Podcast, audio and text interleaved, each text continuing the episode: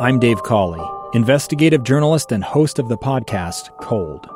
Don't miss Cold's new season 3, where I look into the unsolved disappearance of Sheree Warren, a woman last seen leaving her job at a Salt Lake City office in 1985. Police cast suspicion on Sheree's estranged husband and boyfriend, but never made any arrests or recovered Sheree's remains.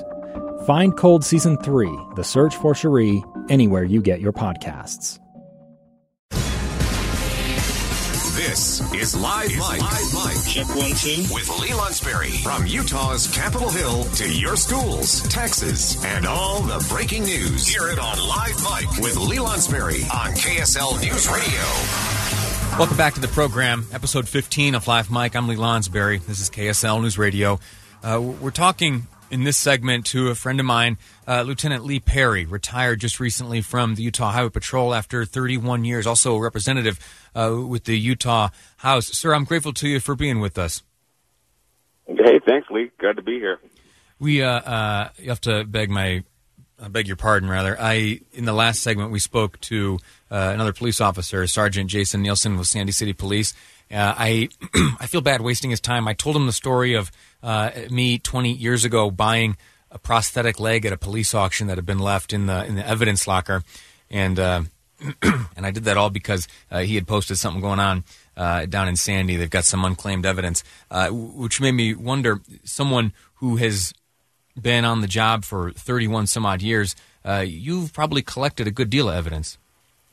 Well, we've collected a lot of different things off the freeway. I was going to ask you about that prosthetic leg if you made it into a lamp or not. Never made it into a lamp. Uh, in fact, uh, Gustavo was asking me what, what, we would do with it, and the, it was one of these older styles where, uh, and I'm not sure the medical term for this part of the body. I'm just going to call it the the nub, uh, where the leg goes in. Um, that that's just a big bowl, uh, which would receive the you know the portion of the leg, uh, and we over the years filled it with candy. Would you? Uh, you, you would. Uh, Definitely. it's pretty good. Because I have a friend actually who worked in law enforcement with me that lost his leg, and so every year at Christmas time we have to bring up the, the making a lamp out of a, an artificial leg, kind of from the Christmas store, the, yeah, the old Christmas story thing. So I I asked you on, uh, on the program today uh, because you have just culminated uh, a a career of 31 years of service uh, as a member of the Utah Highway Patrol, retiring as a lieutenant. Uh, what did it mean to you to, to wrap up your long career, sir? You know, it's it's kind of incredible to me to think that uh, 31 and a half years have gone by, and that uh, more than half my life I've served the people of Utah as a highway patrolman. I mean, I take great pride in that, but I'm gonna have. It feels like it just it went by fairly quickly. It kind of shocks me that I I ended up there 31 and a half years. I when I started, I didn't think that's how long I'd be there, but I'm pretty proud of the fact that I was able to do that and serve in a lot of different capacities during that time. Let me ask you, uh, 31 and a half years ago, when it was time to make the decision what you were going to do with your life, what is it that led you to this profession? You know, it's interesting. Um, I had come back from a chur- uh, my church mission and uh, was looking for a job, and started working for Flying J, working in a in a convenience store, and was going to go to college over at Utah State and get a business degree. And my aunt looked in the newspaper and said, "Hey, the Highway Patrol's hiring for the port of entry positions. Um, maybe that'd be a job you could do. And you know, you're sitting in a place checking trucks, and you could do that. Maybe do some homework." And I thought, well, that sounds like a good idea. Benefits, a few things like that. And so I went through the hiring process, having no idea that it takes about three to six months to get hired by the Highway Patrol. Yeah. But eventually got hired by them and started at a port of entry up here, which was ironic because I worked at the Perry Port of Entry, and I, my last name's Perry, and so when I had to answer the phone, Perry Port of Entry, Perry speaking, people said, "We know what port we called, but who are we talking to?" And, So it was just one of those moments, and yeah, so did that, and and like I said, I, then I got hooked in it because I had a trooper show up and give me a ride in the Mustang, and at 22 years old, driving in a five-speed six-shift Mustang, I was sold right then and there, saying, "Hey, they're going to pay me to do this job. I'm in. Let's go for it." talk to us about some of the highlights of your career. What memories Well, some of the highlights. you? I mean, the highlights for me in my career have, have been um, being able to accomplish some of the things I started. And like I said, worked the road. I spent three years working protecting our governor, Governor Leavitt. Uh, I went and worked investigations for about six years. People don't realize that Highway Patrol has an investigative arm to it, so it gave me a chance to to do some plainclothes and detective work. And then I was able to go back into a place that I have a great passion for, which is public information and education, where I get to share and teach people about the things they can do to be safer out there and take seatbelt convincers and things like that around to young people and train people to do the right things. And then uh, eventually got went back to the field, which is with base operations, Highway Patrol, and then I got promoted to lieutenant at the police academy. And then the dream of my lifetime was being able to move back up to the area that I was born and raised in, and where I have so many family and friends, and be able to move back up here to Box Elder, Ridge County area, and be the lieutenant up here for the last 14 years.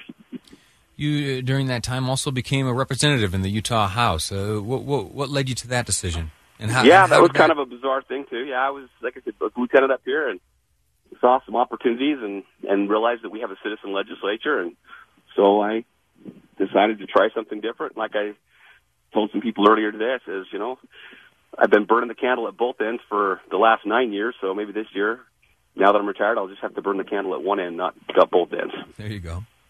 Uh, let me ask you this: uh, until January 26th of this year at sun uh, at midnight, uh, the Utah Highway Patrol is accepting applications. Um, yes. Talk, talk to me about uh, who, what type of person applies for a job like this, and what advice you, would you give to such a person like that?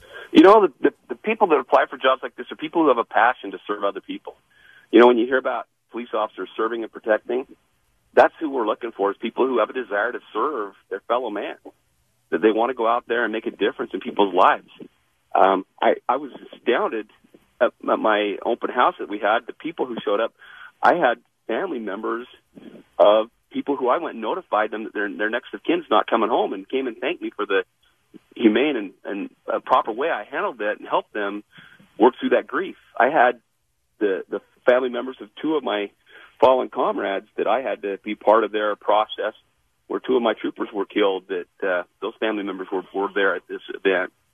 And while I would give everything back to have those two alive and with us today, um, I'm grateful that I could be part of that and help them in the process of, of dealing with that grief and the, the issues that came along with it. Um, while it plays a toll on me personally, I, I'm grateful because that's what I got into it for was the service. I love serving people, and I think anybody who has a desire to serve, but you got to have a little bit of. You can't just be complete service minded. You got to have a little bit of, um, I don't know, vinegar in you a little bit. Say, hey, look, I'm willing to do the job because even though you want to serve people, you still have to enforce the laws. You can't just come over and work for the highway patrol and say, "Well, I'll go drive around and I'll help everybody that's broken down," which is a good side of the job, and we love doing that. Yeah. But you're going to have to go out there and do the job and stay safe in the process, which means you may have to arrest some people and take some people to jail. And I even have highlights where I've had people I arrested that spent at least a year in jail come back and thank me for turning their lives around. And that, when you get those kind of moments in, the, in their 31 year career, where somebody you put in jail can come back and thank you, you, you just can't even fathom how good that makes you feel. Yeah. On the Department of Public Safety website, where folks can learn about uh, a career as a member of the Utah Highway Patrol, highwaypatrol.utah.gov, it says the basic eligibility requirements uh, to be hired as a trooper are high school diploma or GED, age 21 or over, U.S. citizen, and lastly, a background demonstrating good moral character. Uh, the folks you you have worked with, sir, over the years have been uh, men and women of good moral character. You know, there there are hundreds of officers and troopers I've worked with that have the very best moral character. They're some of the best people in the world. Um, they just do fantastic things from one end of the state to the other. Whether they work for, you know, obviously I'm prejudiced to the Highway Patrol because that's where I spent my 31 and a half years. But there's just so many yeah. good people out there that that come into this profession and they do have excellent moral character, and that's something we definitely need to have is somebody with that high standard of moral character, so that they can make tough decisions and do the right thing when the, the opportunity presents itself.